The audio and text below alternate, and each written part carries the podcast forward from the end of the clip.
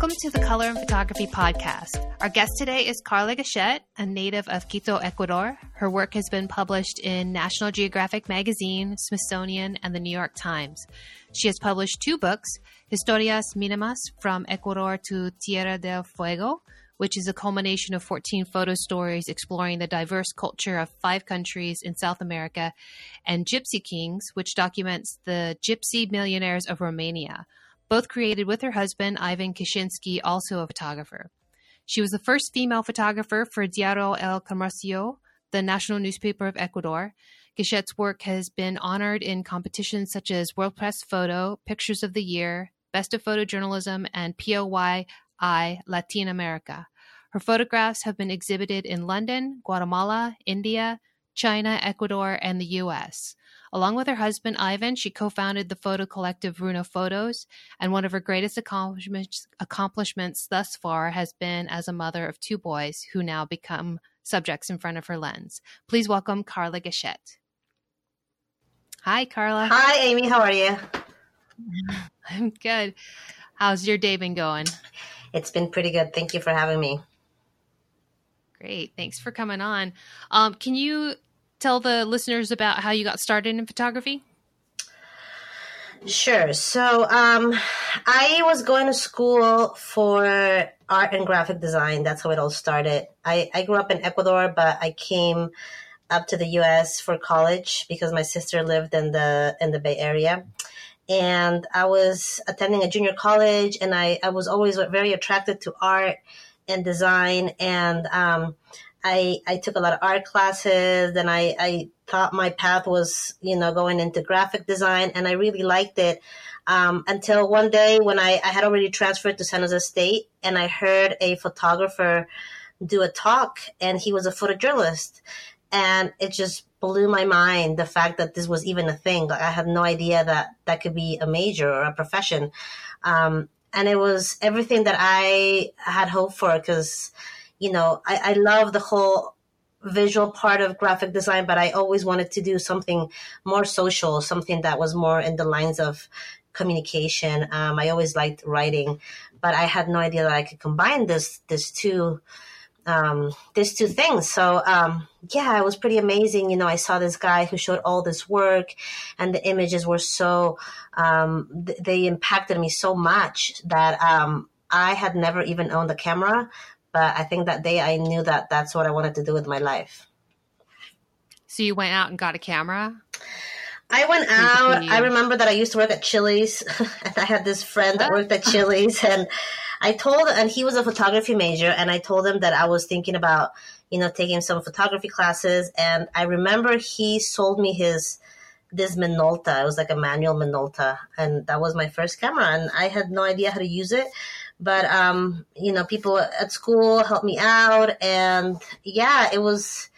Uh, you know, it was really, really bad at first. I had no idea how bad I was, but I was really bad. Um, but you know, I loved it, and I was so inspired by it that by it that I just, you know, I just kept on doing it for many, many years until it kind of started working for me. Yeah, I think that's like one of the things I was when I was a teacher in grad school, like I wanted to tell my students, you know, your photos are going to suck in the beginning. Like that's just a given. Uh-huh. And I had a mm-hmm. lot of people tell me like, don't say that to them. You know, you're going to, you're going to ruin their, their, their self-esteem. And I was like, but no, like I was terrible when I started too. Like that's, that's how everyone starts. You're terrible in the beginning and you learn to get better. Like that's the part that you have to understand. You have to learn. Uh-huh. And, uh, yeah, it's funny to hear you say that you're terrible. I always thought you were a great photographer. yeah, and you know what too? I feel like like you like I remember photographers that I used to look up to when I started, um, you know, in like PJ One and stuff like that, and like it was very like AP style photography, like very newspaper, you know, oriented yeah. photography, and I love that. That was like, I was like, oh my god, that's all I wanted, you know, to like get to be a newspaper photographer, and that kind of changed through the years, you know, like um, I, I started looking at other people's stuff, people who were like not working at newspapers and doing like more in depth photography, um, people who are very artsy with their photography. So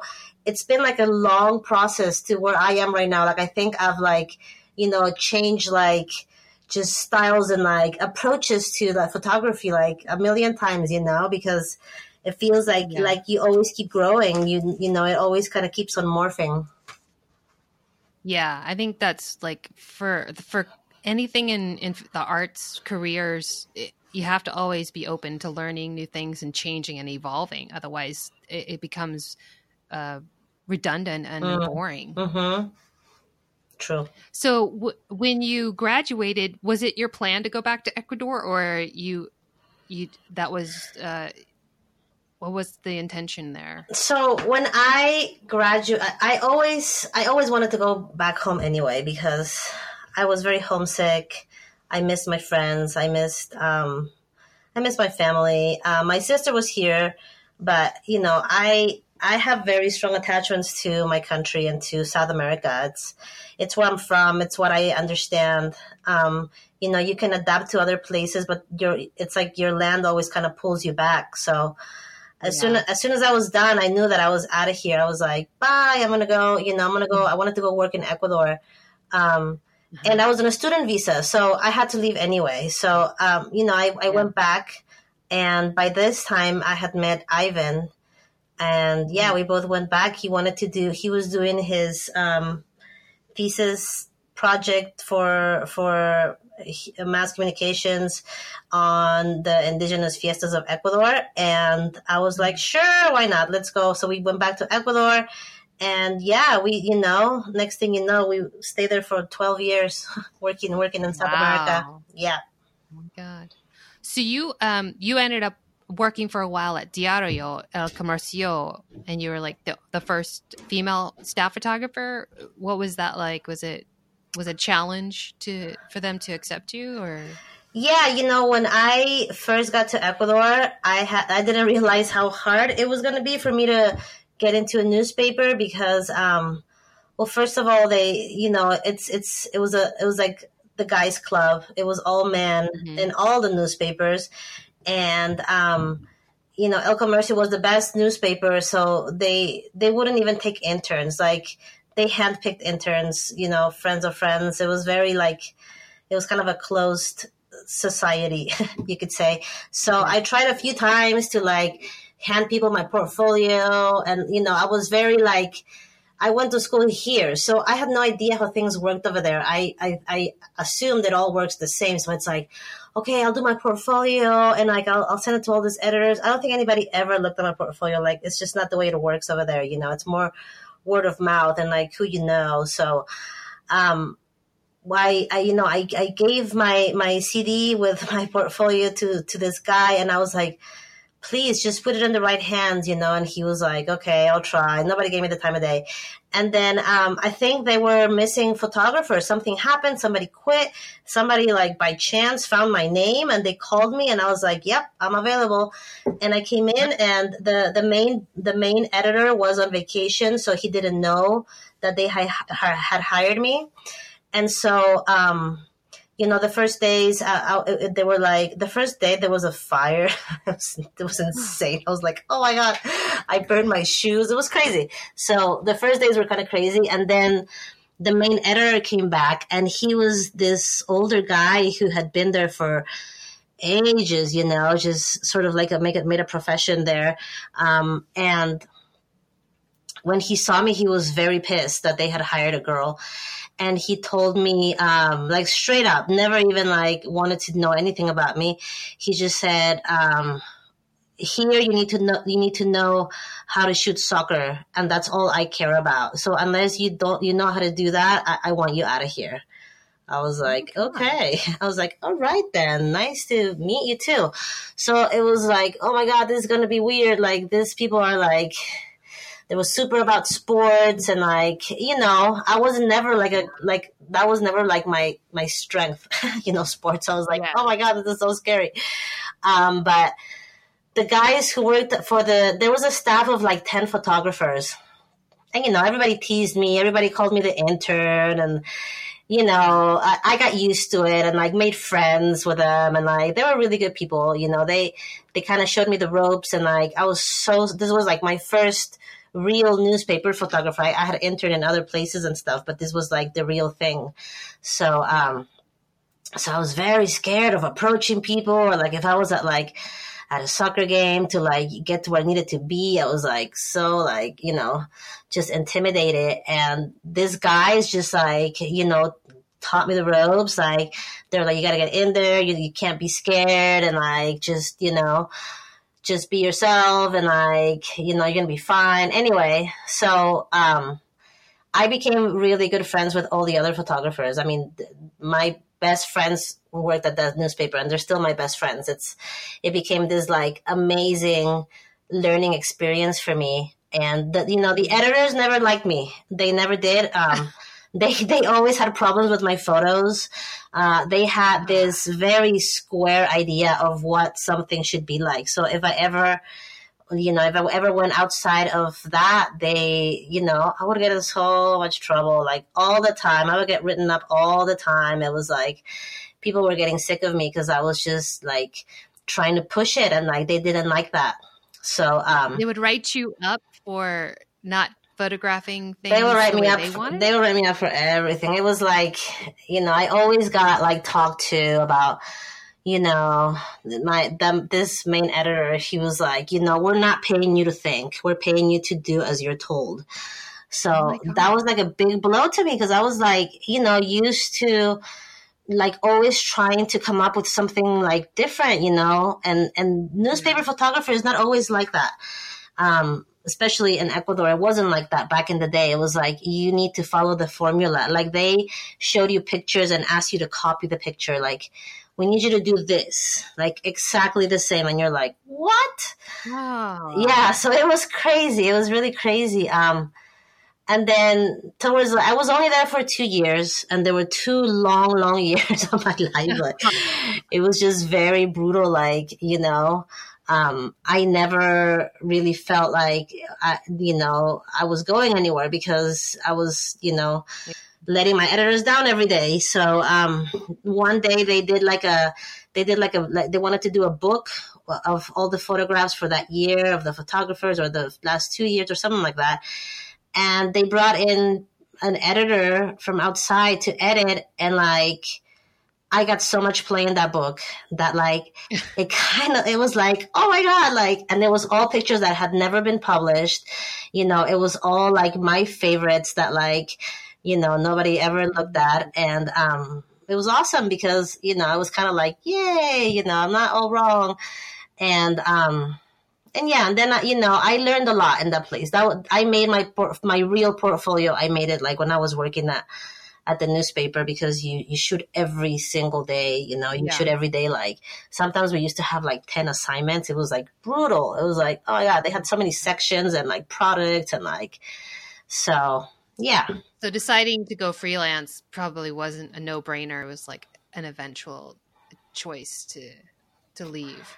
Yeah, you know, uh, usually people don't leave newspaper jobs because there's so little job out, like so little work out there that like it's kind of like having a staff job is such a security that nobody used to leave. Like nobody left. So when I was like, you know what, I am done. I was done because I did not get along with my editors and like it was starting to get ugly. So I was like, okay, I need to get out of here. Like I didn't want to even touch a camera when I wasn't working because I was so burnt out.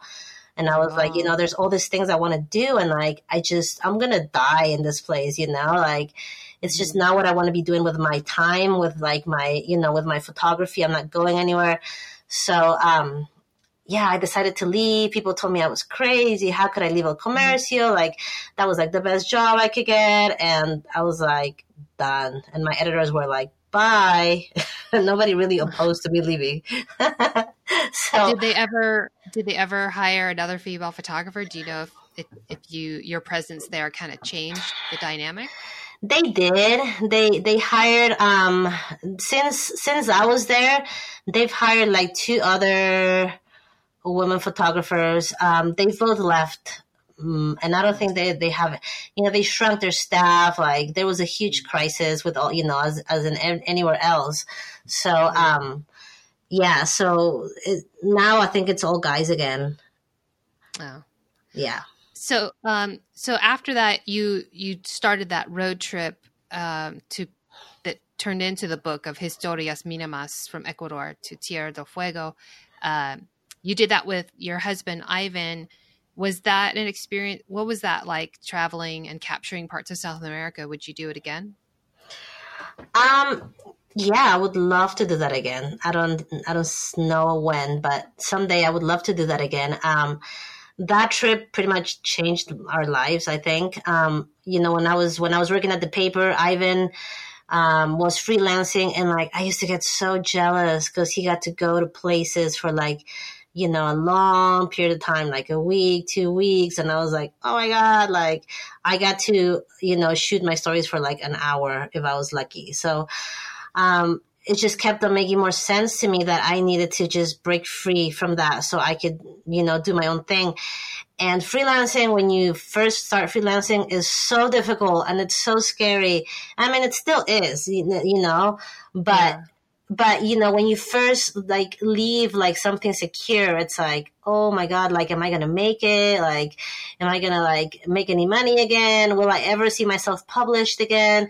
You know it comes from like seeing your pictures every day in a national newspaper to like nothing. Like you know it's really hard to sell stuff or people would would hire me like freelance for like a, a day at a newspaper or something and like pay me like forty dollars. It was like really bad. Oh, I was like, oh my god, what? Yeah, it was really really bad. So, um, you know, we always had this this idea of you know backpacking South America. That was like our thing. Like, oh, let's backpack South America. When we um, when we got married, we kind of backpacked. Um, Uruguay and Brazil, and it was really, really amazing. So we kind of wanted to do that like on like long term, like go for months. So um, we uh we you know we we kind of made a plan and we wrote a proposal and we did two pilot stories to try to sell it to this editorial that Ivan had um he had been in contact with and working for them.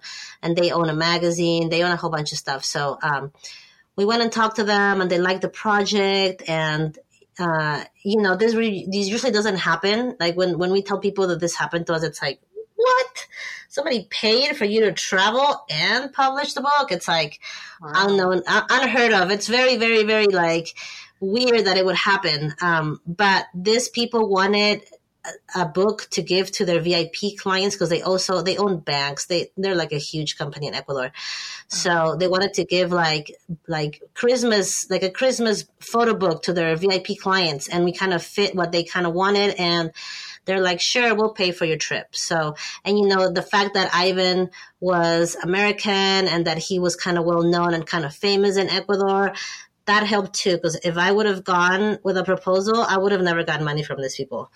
So really, so know. like, it, oh yeah, back, like, wow. So he had already established his his name in the in the photo world. Is that how it worked? Or yeah, was, wow. Yeah, he did because he was freelancing for two years, and you oh. know, photography in Ecuador wasn't that developed back then. It was very everybody was doing kind of like the same, like you know, the same thing. Like nobody was was doing anything different. So Ivan comes, you know, you know Ivan, yeah. you, you met in school, super super determined and like you know, he was like gonna make it no matter what. Like Ivan yeah. was determined, you know. So he went to Ecuador and like just started doing all kinds of jobs for all kinds of people, and like people started to know in this, you know, this this gringo who comes and like starts shooting like beautiful pictures of like, you know, indigenous fiestas and like, um, yeah, he started, you know, people. He was he was very well known. So because of that, we were able to get this deal and like travel South America. Yeah. So that was, that was, that was cool. You know, we got a break there. And, um, it took us like seven months to, we went in this Jeep that we had and we traveled down, um, Ecuador, Peru, Bolivia, Chile, and Argentina. And it was amazing. It was like seriously life changing. Like everything we saw, everything, all the people we met, you know, just, you know, everybody was like, no, you guys shouldn't do that. It's super dangerous. Like nobody travels in car, like by car, uh, for so long in South America. You're going to get mugged and this and that. And like nothing ever happened to us. Like, wow. The only, yeah, the, the only dangers we encountered were in the big cities. And that was, you know, it was nothing. Like for seven months, it was fine. Like nothing Yeah. ever happened to us. So Wow. So that and was nice feel like too, in you know? contrast to today, people stick to the cities and they stay away from the rural areas because they think it's safer. Right. I I think it's the opposite. Everything I've seen through my life, it's always the opposite. Little mm-hmm. towns, I kind of, you know, even, uh, you know, we we we go to Baja a lot, and Baja is is you know like it's part of Mexico, and you know Mexico's so dangerous to travel around today, and you Yeah. know we- we're we're worried about that because we travel with our kids, so. Um, we try to like always ask and like be informed and like be careful and not travel at night and like you know but you go to the little towns and it's fine. It's like nothing it's always near the cities. Like everything crime it seems like it all you know it all goes to the cities. It's never in the rural areas Wow. Yeah, I traveled Yeah. um, for a friend's wedding in, into Mexico, and we stayed in Mexico City for the afternoon, but then we traveled to Cuernavaca afterwards, and then uh, the honeymoon was like in Oaxaca. But like on the way Okay. there, we, we would stop like on the side of the road and and you know have have food where our food was walking around. The little chickens were basically our dinner, and right uh, it felt it felt pretty safe, but I was always warned, like you know, if we get stopped, pull out your passport, like you know, be careful. And I'm like, oh, but it was pretty. I never, you know, I was there was the inference of fear, but but this was like ten years ago. But like I still felt like pretty safe, and I didn't. I didn't have that any issues, so it's it's sad to to hear stories about how dangerous Mexico has become. yeah yeah you know the the most trouble we ever had with was the cops and that's Yeah. that's like yeah that's the same everywhere we go like it's like beware of the cops because they're gonna try to get some money from you if they see that you're not from around you know Yeah, So um, we always had, you know, we always had kind of like issues with cops near cities. yeah. it's like we knew we're like getting to a city. We're like, uh oh, here we go. You know, they're gonna stop us. They're gonna try to mess with us. So Um, Ivan doesn't talk, you talk. Um, usually, yeah, usually that's the way it goes. It's like, okay, I'll, I'll, I'll talk, you know, and I'll, you know, but yeah, now it, it's, it's interesting because since we travel with our kids now, when we travel together, they just let us go. it's like they see the kids and they just let us go. So that's kind of nice. It's like, oh, they have a heart, Wow. at least. so, so being married to a photographer, is there competition or is it equal partnership? Like, was it? How has it been? Um, you know, I think before there used to be a lot of competition. Um, I remember when like when we first got out of college, and it, there's always been competition, and I think it's it's been very healthy for us to have that competition because especially when we're working together it's like we're always pushing pushing ourselves to you know meet meet the goal. Or Yeah. like you know just you know it's like oh my god we're making a book. So like i want as many as my pictures to be in it in the book as ivan. So like i need to push really hard because i know he's going to push super hard. So Yeah. um it's always been good you know? And if if we've worked on stories together we've worked on um we worked on stories for Nat Geo, and there's there's so much pressure, you know, and like so much stress, and like it's been like you know pushing as hard as you can, and um, I think it's always been really good to have to have that that competition, and also to have each other to just help edit, you know. Um, we get like so attached to our pictures, and like you you just Yeah. like you need somebody else to look at them, so we're super brutally honest with each other.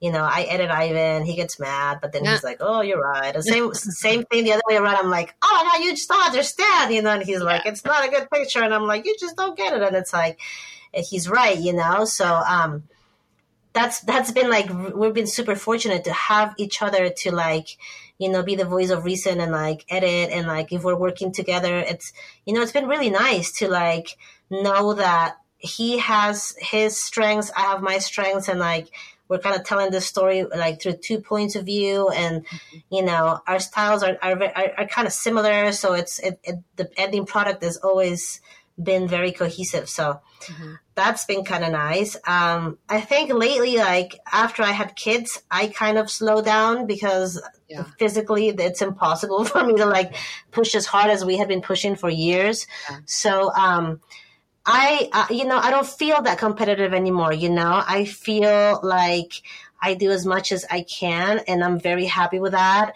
Um, obviously, like uh, you know, if you're doing a story, you always want it to be like the best quality. Like you know, that's never going to change. But just like the amount of work, or like if somebody calls me for a job, you know, sometimes it's amazing, and sometimes it's like, oh my god, how am I going to do this? It's like a crazy, like you know, like what am I gonna do with the kids and this and that? It's just like logistically, it becomes like difficult, you know. It's like when Ivan gets a job, it's like, oh, good, he's gonna go do it, you know.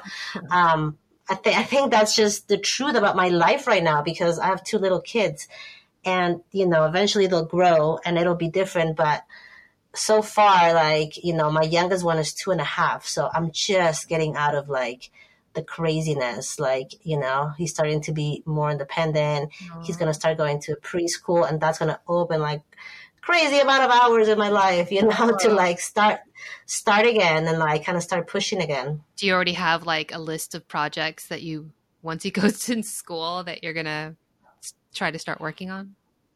Um, I don't know if I have a list, but you know, there's there's things that I want to do. There's things that I want to finish.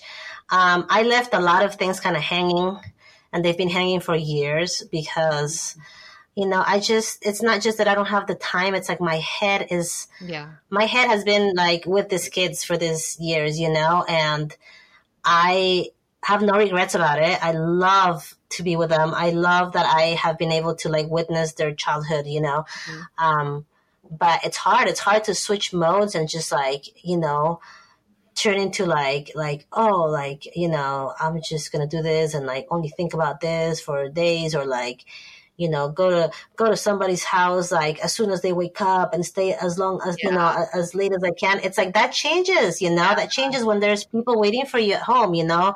Um at least for now you know? It's like it's like kind of like a it's a thin line that we walk you know? And i'm lucky because we both freelance. So Ivan has definitely like stepped up and like, if I have jobs, he watches the boys and they're old enough that like, you know, they're fine. they're fine yeah. with, with their dad and they're, they're, you know, and so, you know, it's nice because Ivan has been super involved in, you know, raising them as much as I have, um, almost as much. But, um, you know.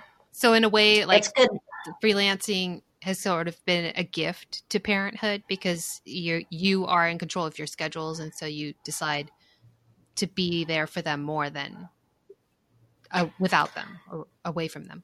Yeah, yeah, absolutely. I think freelancing has been a blessing to both of us and you know, somehow we make it work. Um, there, we've always had work, you know, mm-hmm. um, it's it's like it always comes it always happens. And like even when i've been like oh my god i can't do this photography thing anymore like i'm tired you know i i i feel like burnt out. And then something else comes up and like i have so much fun doing it. And it's like okay maybe i'm not done.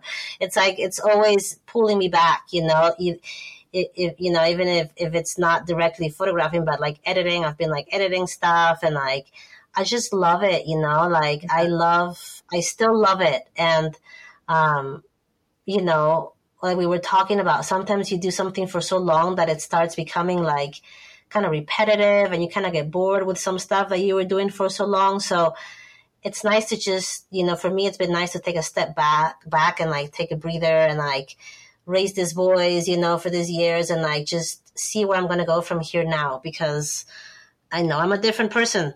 it's yeah. changed me this motherhood thing uh-huh. for sure.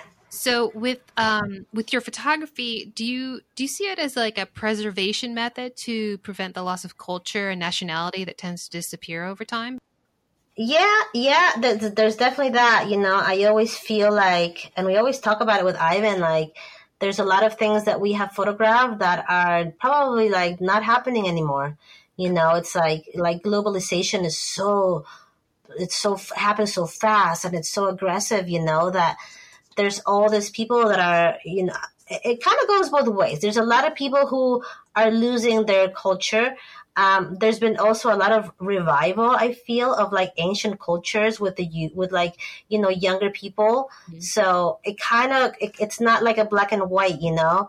Um, but I love the fact that we get to document that, you know, and um, you know, I, I love I love going into a place and like learning everything about it and like photographing and like being a part of it, you know, and like you know, just having that as sort of like a like a um it's like registering like history, you know, and what happened and what existed and you know, maybe like future generations are going to be like, wow, yeah. I can't believe that was happening, you know, and, and all these crazy things happening in the Andes, like all this syncretism and like, you know, um, yeah, it's it's pretty interesting. I, I really like it, and I love I like I love you know seeing what other people are doing. It's mm-hmm. always amazing to me, like where photographers go, you know, and the stories, and it's just like never ending. People like people are always producing like really amazing stuff.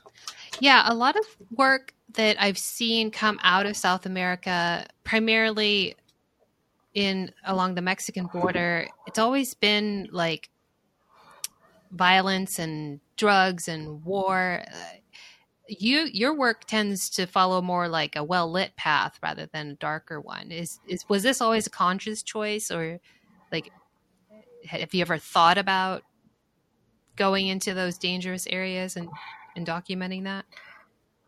I think maybe before there was this like um this idea, uh, you know, like, oh, you know, I want to be a war photographer and go into like conflict zones. Um, and I can see why people do it. Like, it's it's really like it is a service to everybody that people have the courage to do that. Um, you know, I'm I'm it doesn't pull me as much anymore. Like when I was young, yes, I thought that was like the ultimate calling, you know. Mm. But um, even before I had kids, like I realized that that really wasn't my calling. Like like something else pulls me harder, you know. Like like everyday lives of people, like like things that seem so common and so, um, you know, it it's just like finding this like um, like commonplace in humanity, you know, like finding like how we all kind of intersect and how it all kind of connects and like the beauty of like just, you know, people living everyday life and like, you know, um, I like, I, I, we know we started doing a lot of environmental stuff and that's, that to me is very interesting, you know, because it's something that it's hard to, it's hard to tell those stories, you know, mm-hmm. it's like, it's it's it's it gets tricky to um, just um, you know be able to find stories that are not always like grim like you know the the violence and the war and the this and the that like maybe you can tell those make those same points showing like uh, other stuff you know i don't know i don't know how you know we've our the stories that we've done or that I've done are like it's so random. Oh, it's not like oh I only do this or I only do that. You know, it's like they've just kind of happened. They've just kind of happen and and usually it's things that you're so interested. You're like, oh my god, I want to know more. Like you keep on like researching more and more because it's just so fascinating. Mm-hmm. And I think it goes beyond like you know the conflict that's happening right now or like um, you know, right now there's there, like you were saying, there, you know, there's a lot of photography that comes from the border, especially that you know about like violence and like death and you know, um, but in South America right now, there's this big movement of like all kinds of photographers, like all younger people, you know, that are doing like amazing stories just about like identity and like, you know, who we are and we have a voice and we're here and like, you know, um, I think it's so powerful. You know, it's so powerful that we demystify like a region, like, oh, that region is is you know, there's just conflict there, or there's just poverty there, or there's just whatever, you know, and this is the stereotypes that we have, and like, there's so much more, you know. So like to have all these voices come out and start doing all these like amazing stories done in different ways, you know, that people are like moving away from like your typical like photojournalistic view of things, you know, and like doing very artsy, subjective stuff, you know, and like, I think it's all valid. I think that um, people are finding their voice, and you know, it's refreshing to see that. Yeah, yeah, I can I can imagine. Um, so you work with Panos Pictures? Do they they help you as a photographer, or how does that work? Are they doing the majority of the legwork? Are they your syndication reps? How does how is that relationship? Um, Panos basically um, tries to sell our stories to magazines in Europe. Um, there's um, there's a there's a market you could say of you know of, of for four stories that were shot in America. Um, and it would be really hard for us to do that. Like, I don't even know how you would do it. I think a lot of people now work with agents. Um, I've heard that. For us, Panos is a place where we put our stories and then, you know, usually they, they sell them. Sometimes they don't. Um, sometimes we get jobs from them, but you know, it's, it's, it's not like, you know, we're not getting all these jobs from them. I don't think that's how it works yeah. now. I think you have to find out your own stuff, you know, and agencies can help you get work and they can help you sell your stories. But um, the majority of what we do and, and, and how we work, we are generating it, you know, so.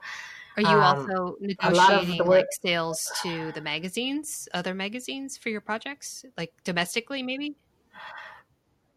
Um, yeah, we are uh, with, with with some stuff. We are. Um, you know, the way I feel like it's going now. I don't know. I'm just talking to uh, you know for myself and and Ivan.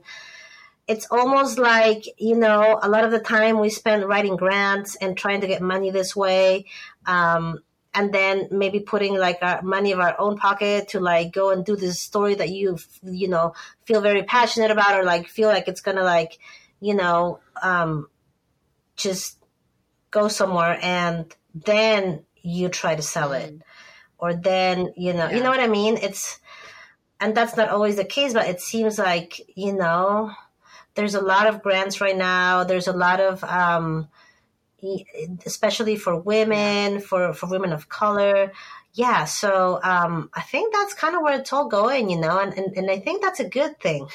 I think it's, it's a good thing that you you know you can get funding for your projects and maybe have a little bit more freedom to you know um, take take as much time as you think you need and like you know, I don't know. It's difficult, you know. I don't have the answer for freelance work. Yeah, yeah. It's so it's so complicated and everybody has their own I'm sure everybody has their own method of how they're making it, you know. I mean, a lot of people do commercial work and that's how they fund their other mm-hmm. stuff.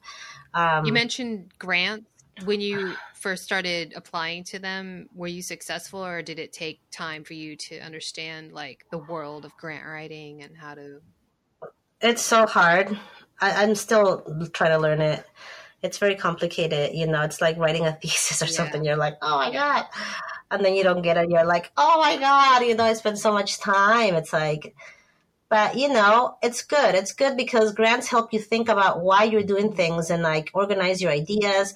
Sometimes it's better to like, you know, have a timeline and like sort of like a budget. Yeah. You know what I mean? It's like, it's good. It's good to have all these like things, you know, kind of organized, like have your ideas organized on paper, you know, to like, and then once you do one, you can use, if you don't get it, then you just use whatever you research to a- apply for the next, the next one.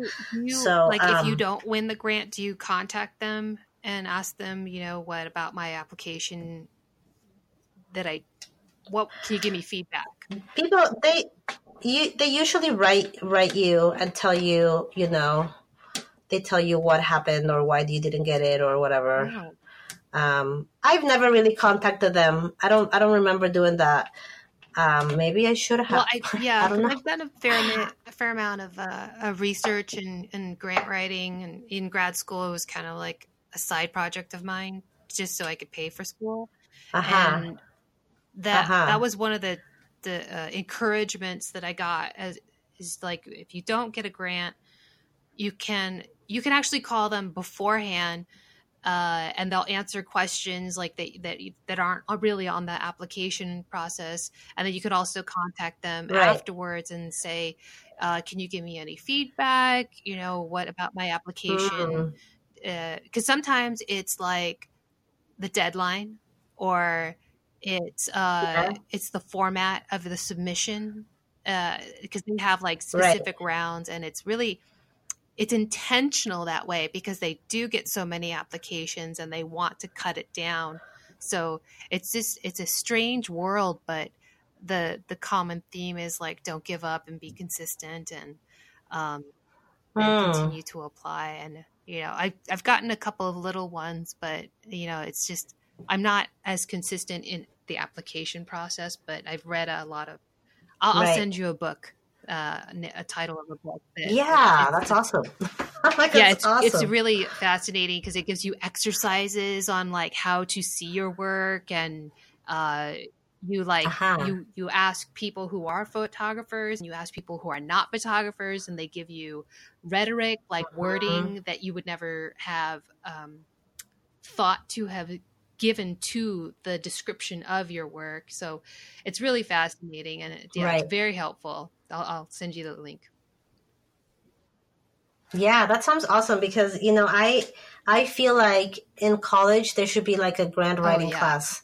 We know we never had that. We never had that. It's like basic, you know, like basic to like survive like any kind of like freelance work, you know. Um and and uh, you know last last time we like we were going to write a grant we were thinking about hiring somebody that is a professional grant yeah. writer because you know what I mean? They just have yeah. the language to do this kind of stuff. You you might have all the ideas and all like the, you know you you see your work and you understand, but it's so hard yeah. to like put it in words and make it sound like coherent and like you know. Well, you yeah, can also so. there's the, the I don't know if you've ever done it before, but uh, applying for grants that are meant for uh, 501c3s and they and if you find a nonprofit that accepts uh, the collaboration of an independent artist, you can use them as your proxy. They'll apply for the grant. They'll take a percentage, but then give you the majority of it. And it's usually an arts organization, um, and you're you're agreeing to like do an exhibition with the work that you create from the grant and it's there's always like logistics for that but they will be the ones that apply for you so you you could go wow. to them and say we want to apply for this grant uh, but it's uh, we need help with it and they do the majority of the footwork which is why they take a certain percentage but that's also something you should consider like if uh-huh. there's um, nonprofits which are 501c3s if there are some that you're that you've worked with in the past then if you see grants that are strictly just for them you can approach them and say hey would you like would you be interested in applying uh, for this grant on our behalf and then um, discuss like the logistics of it but they always take care of the majority of the steps of grant writing which so that's another option yeah uh-huh. that's cool yeah Thank you. So um, I want to talk about Runa Photos. Can you explain to the listeners what a collective is and how it can benefit a solo photographer? How does it benefit all of you and in comparison to just working independently? So we started Runa. Um, the the reason why it started is because we wanted to enter a contest uh, on it, it was like POY Latin America, I think, and you could have and you know I've been working with Ivan on many stories, and when you send things for contests, it's like yeah, you send your stuff, but it's so much more complete when you can have the other, the others, you know, the other part of the story. It's like I love how our stories look together because they feel more complete, and I can edit my own stuff, and that's fine, but it was kind of sad that we couldn't enter together. And so there was like a, the con, one of the rules was that you could enter if you were in a collective. So we created this collective so that we could, you know, pretty much send our, our stuff together for this contest. And then, um, so it was funny. It was just kind of like, okay, you know, the collective of both of us, you know, and then, um, I think like a year later or something like that, um, oh, also it was so that we could like put our stuff, like our joint stories, somewhere. Um, so we made like a web page where we could have like our stuff, and that way the stories were complete. So um, after a while, this guy contacted us, this Ecuadorian photographer, and like he was super insistent, you know, like, can I come to your guys' house and can I talk to you? Can you guys help me edit? And we're like, okay. So one day I'm like, Ivan, this guy's coming over. Like, he's like, who? You know, I'm like, this guy, I don't even know who he is, but he's been like super insistent and like, this and that. And I was like, okay. So, um, Misha comes and like shows us this project that he had been doing on, it was like on on witch doctors in in Quito in the oh. Andes, and it like blew our mind. Like just everything about it. Like he was so original in like his approach and like his photographs. And like we were just like wow who is this guy? You know? So it was amazing like to have misha come and like show us his stuff kind of like open our brains you know to like this like different way of doing things. Like oh my god like this guy, you know, this this younger photographer, like he he really had a, uh, you know, he was very determined, and he was very, you know, um, he was a, a very talented. So we decided to invite him into Runa, and you know, Misha came along, and um, basically, like I think for us, it's always been, I don't know how most collective works because y- you'll hear different things from many collectives. Basically, for us, it was like our own like little group of people that we could show stuff to and like get comments and like you know start like little projects together and like just kind of share you know because when you are when you're on staff at like a place at a newspaper at a magazine you have your you know you have your your group of people like like your support yeah. system you know that you know you're all photo geeks you all talk photography all day you know you you see each other's stuff you help each other edit you know when you go out into the freelance world you're on your own and sometimes it's it's very lonely and like you know you get depressed because you don't have work and like you know it's nice to just become like you know a little collective of people who think like you who you admire you know like we really admire misha's work so it was nice to be you know to see his stuff to like help him edit like beautiful photographs yeah. you know um and then Raul came along later, like maybe like two years later. Same thing. We had this workshop in in Quito, and um, there was this guy who we we had to look at portfolios to accept people into this workshop and I remember seeing these pictures, these black and white pictures, and they were just like above, like so above, like anything I had seen. I was like, oh my god, who's this guy? He should give it, be given the workshop. Like he's so mm-hmm. amazing. And so he came. He came from Colombia like he made the, the journey from Colombia to Quito to like attend our workshop. We're like, oh my mm-hmm. God, what?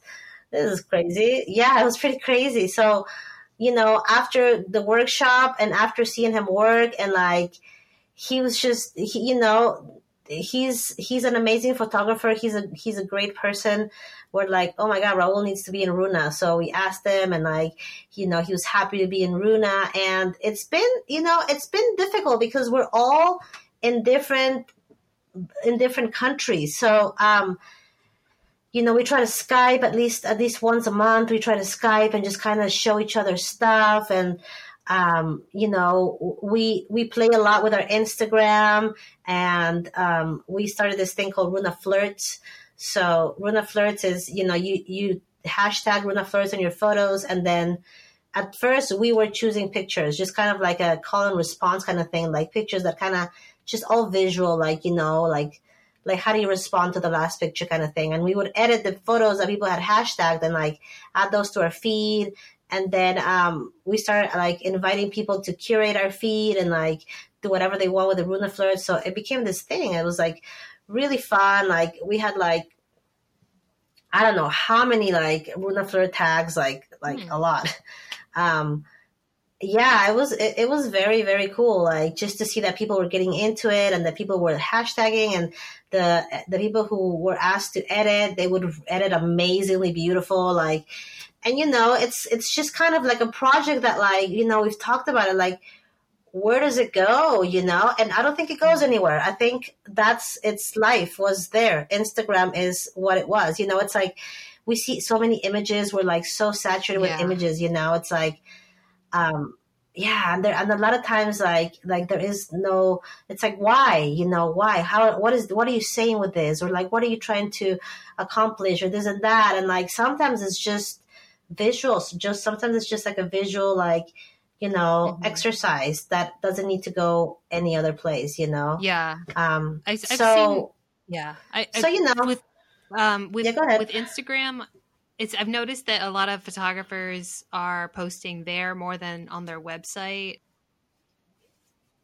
Yeah, it's very interesting. You know, in- Instagram has like changed the the game a little bit. Um, you know, I remember like it used to be so rigid. Like, don't post anything. Like, if you had a website, like only the best of the best of the best pictures like you know you want to make sure you're pro- and, and i agree with that still you know i think you should always show your best stuff but it kind of loosened up a little bit you know? It's like uh, you, you know you can play a little bit. Everything doesn't always have to be like perfect or have a reason or be a social cause or like you know what i mean? It's like it's it kind of became a little more loose i feel and instagram stories is even more loose you know? I love instagram stories because it's almost like people relax to the point of just doing whatever, you know, like like when would you ever think of like writing on your yeah. pictures? It's I know, like, oh my God, how did you do that? You know what I mean? It's like, oh my God, like what?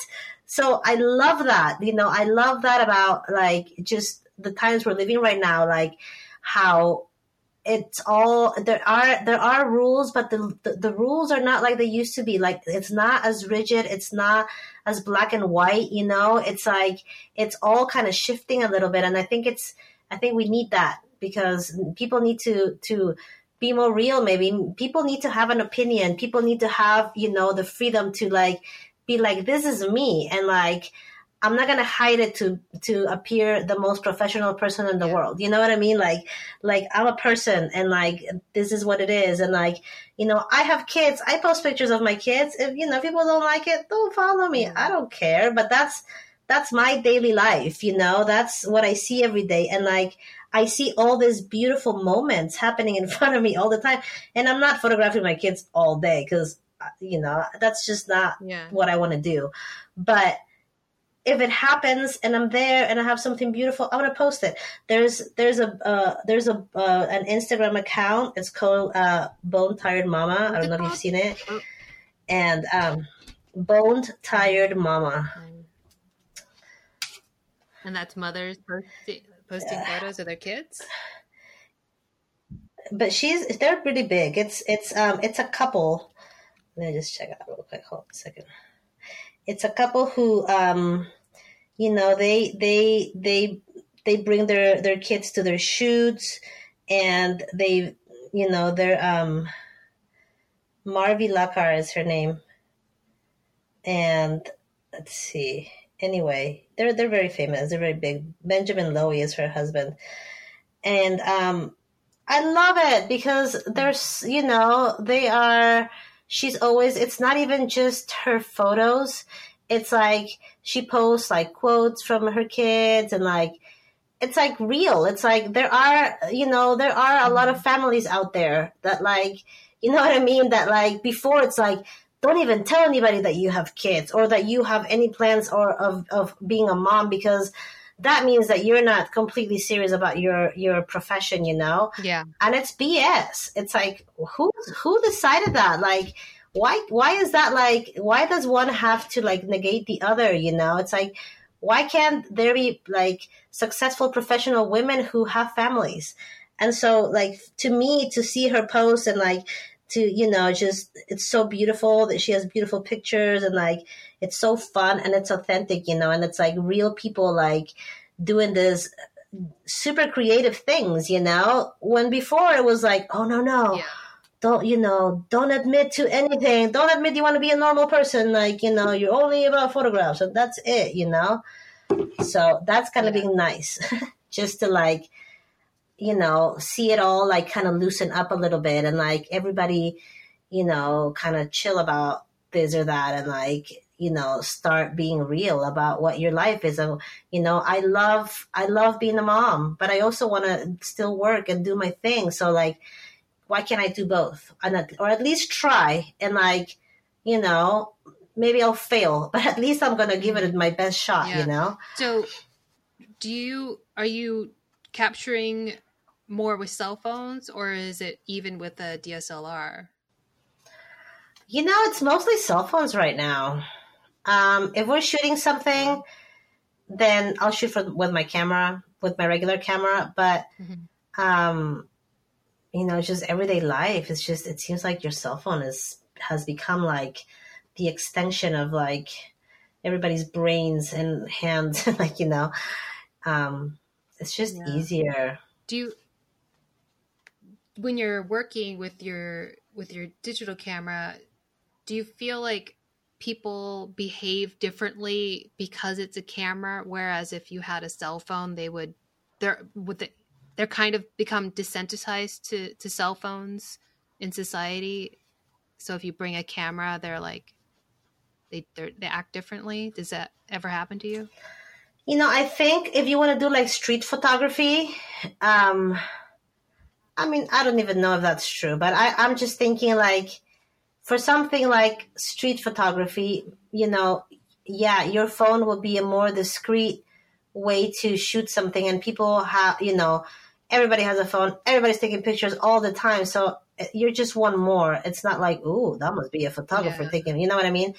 Um, but if you're shooting yeah. a story where like you have, um, like a relationship with your subject and you've already like done all the work to like get into their, you know, their space and their life and like, I don't think it matters, you know? It's like, I guess we've been doing it for mm-hmm. so long. It's just what we do, you know? It's like, if I'm shooting something that's that's very important to me, or you know I'm commissioned to shoot something, I will for sure shoot with my camera for sure. You know because I have lenses, so I have options, yeah. and like I'm so comfortable with my. I'm more comfortable with my camera than with my cell phone. With my cell phone, I like miss stuff, and there's a lag, and like you know what I mean. It's like that's just like kind of fun ah. stuff, you know. But like if I'm working, yeah I will for sure work with my camera because that's just you know I've done it for so many years and I know how to yeah. I know how to get people kind of like at ease with me and my cat you know what I mean? I'm not in their face like mm-hmm. firing away you know? Like there's it's just like everybody has their own way of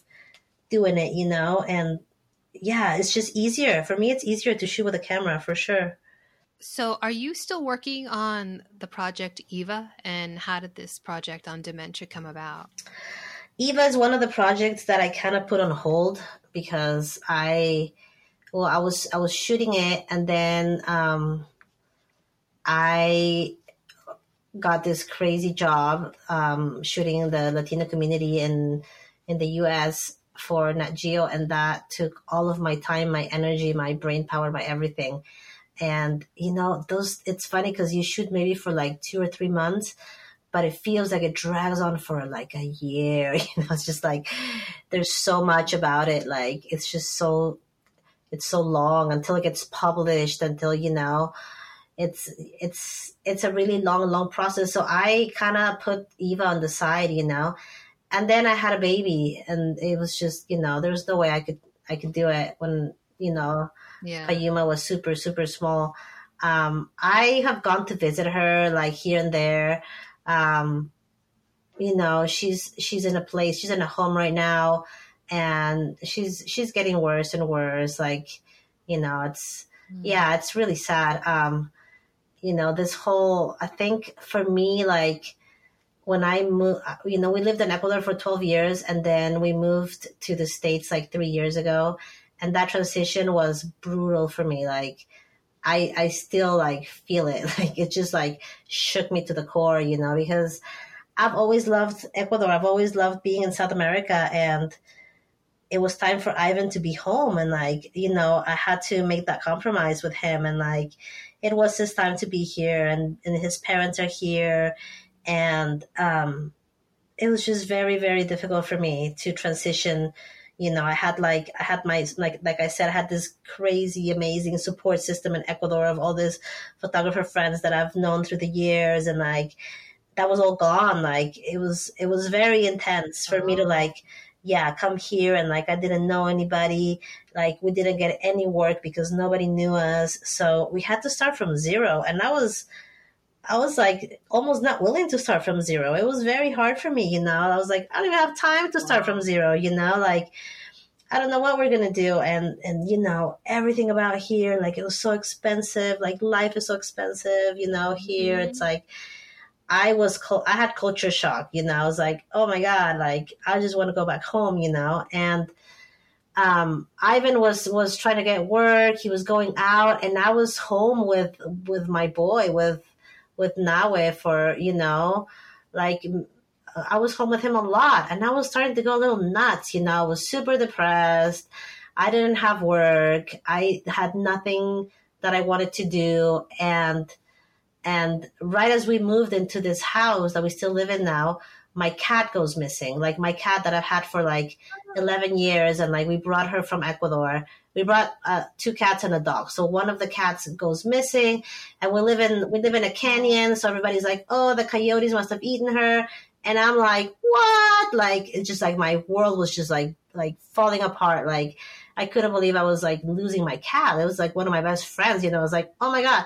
So um, I started looking for her, and somebody told me that they had seen their seen her in their garden. So I started started going to this garden every day looking for my cat, and that's where Eva lives in this house. Um, and you know, I never found my cat. My cat was gone forever. But um, yeah, it was terrible. But I met Eva, and like every time I went, it was like it was like this crazy like I, I would like step into her alternate reality you know because she already had dementia and but it was still not that i mean it was pretty bad but like we could have conversations and like you know i told her like you know i would love to come and, and, and visit you and, and like photograph your life you know and i should always laugh like why would you want to photograph my life? Like, you know, and I was like, you know, Eva, like a lot of people like suffer from what you're suffering and it's just nice to give it a face. And like, she has always been so kind to me, like such, such an amazing person. And every time, you know, I had to ask her so many times because she would forget. And every time I would get there, it was like, here we go again, you know? and then um, we became like really good friends and like she you know she allowed me to come and, and visit her and like just photograph her daily life. And then, you know, all these things happen in her life. She was like, she was kind of tricked into going into a home. Um, Yeah, it was horrible. Like, I learned a lot about like just the health system here and like, it's all kind of twisted and, and wrong, you know, like, and she has no family. So like, it was almost like this random person was making this like life changing decisions for her, like somebody who who you know um, was appointed to her to take care of her money. Anyway, it was it was very heartbreaking. And she went to this first place where like people treated her really badly, and like it's interesting. It's like who puts up these homes and like who checks, you know, and like a lot of like a lot of people get abused in these places, you know, especially people who have dementia. Yeah. Like who's ever going to believe them anything? You know what I mean? It's like nobody's even asking them. Like it was just so crazy, like to see that. You know, I was like, oh my god. Um, so yeah, Eva was very interesting to me. You know, it was like my way to get out of my head. You know, and like get out of the house. And she was a neighbor, so like it was nice because I could just leave for like hours here and there, and like, um, you know, it became my project, and I don't think I'm done with it, you know. Um, that's one of the things that I need to finish. Or sometimes I feel like like I don't know, maybe I am done. Like that's the thing with stories, you know, you can always keep coming back and keep coming back and it's just like kind of never ending. you know, there's um do you watch TV much? I don't know. You're a mom. Do you have time to no. watch TV? Not uh, really. A little bit. Ever, if you ever do, there's uh, there's a, it's on Hulu. It's called Castle Rock. I think it's uh, I don't know if it's a uh, Stephen King, but uh, there's an episode in it where Sissy Spacek, she her character has dementia, and the the episode goes real deep into how she, her mind thinks. I think it's episode seven, and it's called The Queen. And it okay. was just beautiful. It was a real. I, I, found it beautiful because like my dad had Alzheimer's, so mm. like I really connected with with the way the storytelling went and how she she's able to remain in the present through these chess pieces and um wow. but it's just it watching it makes makes your mind uh question what time you're watching and it's just a beautiful way of of telling the viewer what it's like to have this disease and i just mm. yeah just i've never I, I watch like a lot of sci-fi and i've never seen someone uh direct and and edit and tell that story in that one episode so well like no, nothing i've ever seen has ever come close to what maybe like my dad was was thinking or, or how it was for him and it's it's it makes you anxious it gives you anxiety watching because mm-hmm. of the anxiety with that character so if you do have time yeah. i would recommend yeah i'll episode. check it out That's, yeah. that sounds really interesting um you know it's it's crazy like just watching somebody like l- lose their speech like when they can't find the words. Oh my god i used to get like that used to make me really like angsty you know because i would we would try to have a conversation and i've never had anybody have dementia or alzheimer's in my family so my grandma had a little bit of dementia like towards the end of her life but yeah you know, it was never like she didn't know who I was. Like that never happened to us, you know. Yeah. So, um, and she could always talk to us. It was there was that wasn't it either. Was she forgot she forgot stuff and you know anyway. Yeah. But with Eva, it was just so crazy how she could not find the words, and she would tell me like the word is in my head, but I can't get it out. Like I can't not and like it would frustrate her so much because she was like she used to be a, a, a, therapist and like you know she was like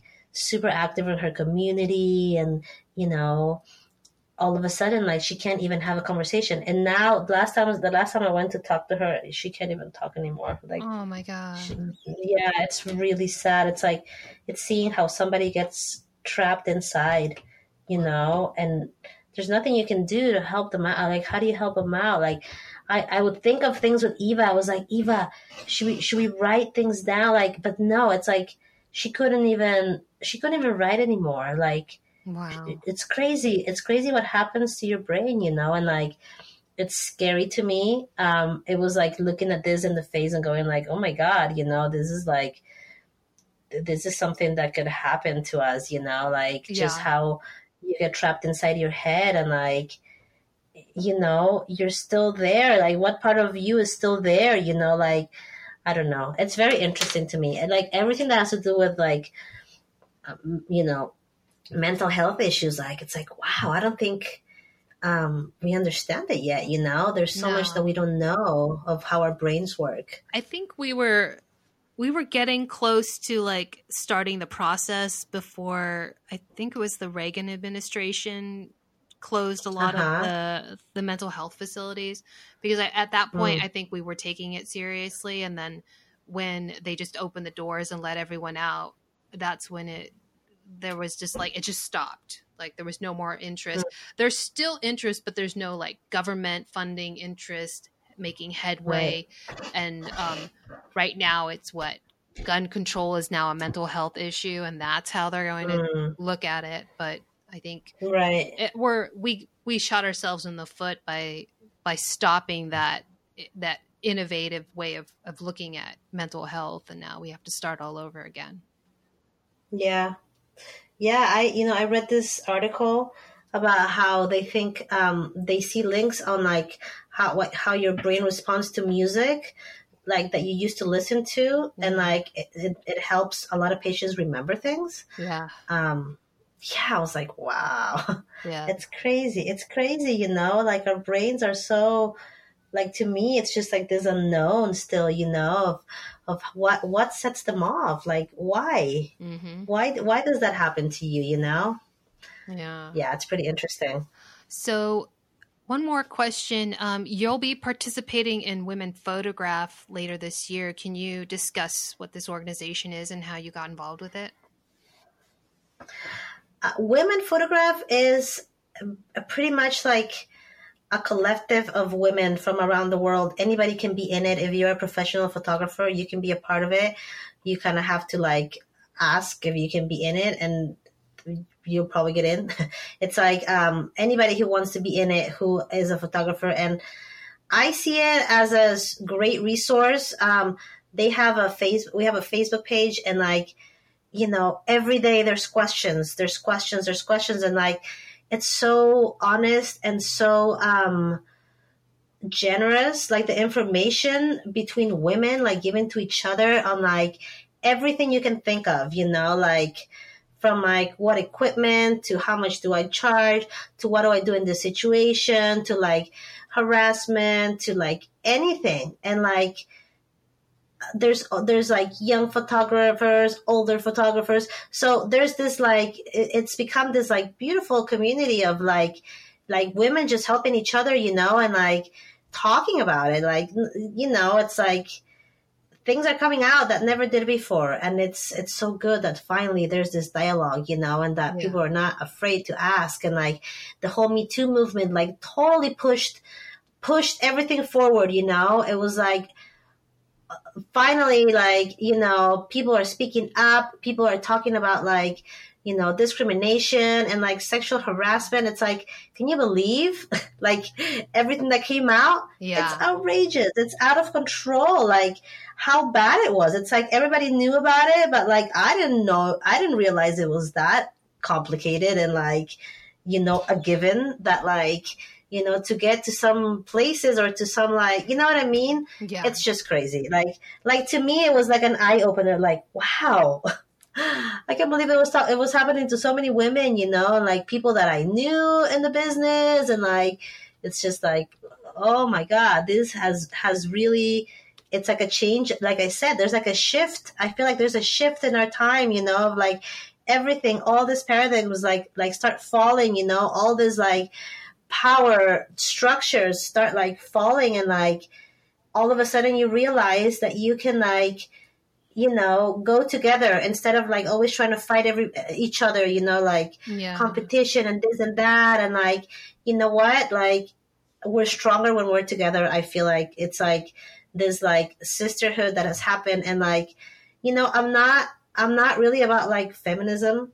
You know i i, I don't i don't believe in like one is like better than the other. You know what i mean? Yeah. like i i work with my husband and like he's an amazing human being and like i love him. And like you know i I don't I don't want to like you know I don't want to become like oh only women and like you know sometimes in those forums like there's some girls that are like you know they they hired a guy to go and shoot like like you know um I don't even know what it was it was something about women in Alaska or something like that and it was like why would they send the guy and everybody was so mad until somebody finally said like what's wrong with that? It's like, what is wrong with that? You know what I mean? It's like, it's not that if you're a guy, you cannot shoot women or like the other way around. You know what I mean? Like, that kind of becomes a thing. And like, I don't agree with that. You know, it's like, I don't think it should be like that. I think, yes, like, like we need to like push women and like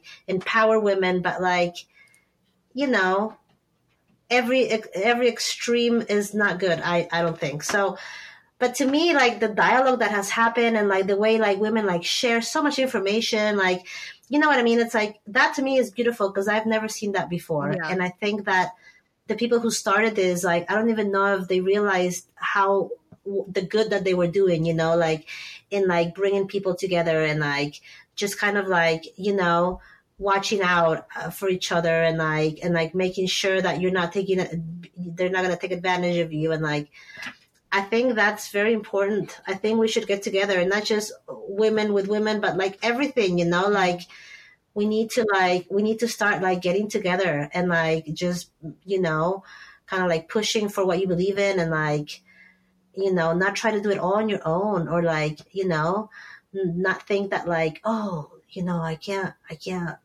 I don't want somebody taking my work or my jobs or whatever, you know, just like opening your mind into like what you can do together because it's, it, it can be so much bigger, you know, it's like, I remember somebody asked me one time, like, how can you work with your husband? Like, the, how can you like share a byline or like, you know, like, it's like, how can you, how can you do it? Or like, oh my God, like, you know, so and so, he would never do that with me because he likes his, his work to just be his own or like, you know, and it's like, I can see that, but like when you work with somebody else and you share that responsibility, it's so nice. It's so mm. nice to have the feedback. It's so nice to have like another point of view, you know, and like me and Ivan were so different. It's like, he is, you know, he he grew up in LA. I grew up in South America. It's like we have such different points of views and like it's beautiful to just like connect like that, you know. And I think we need to connect with others, you know, in other places, like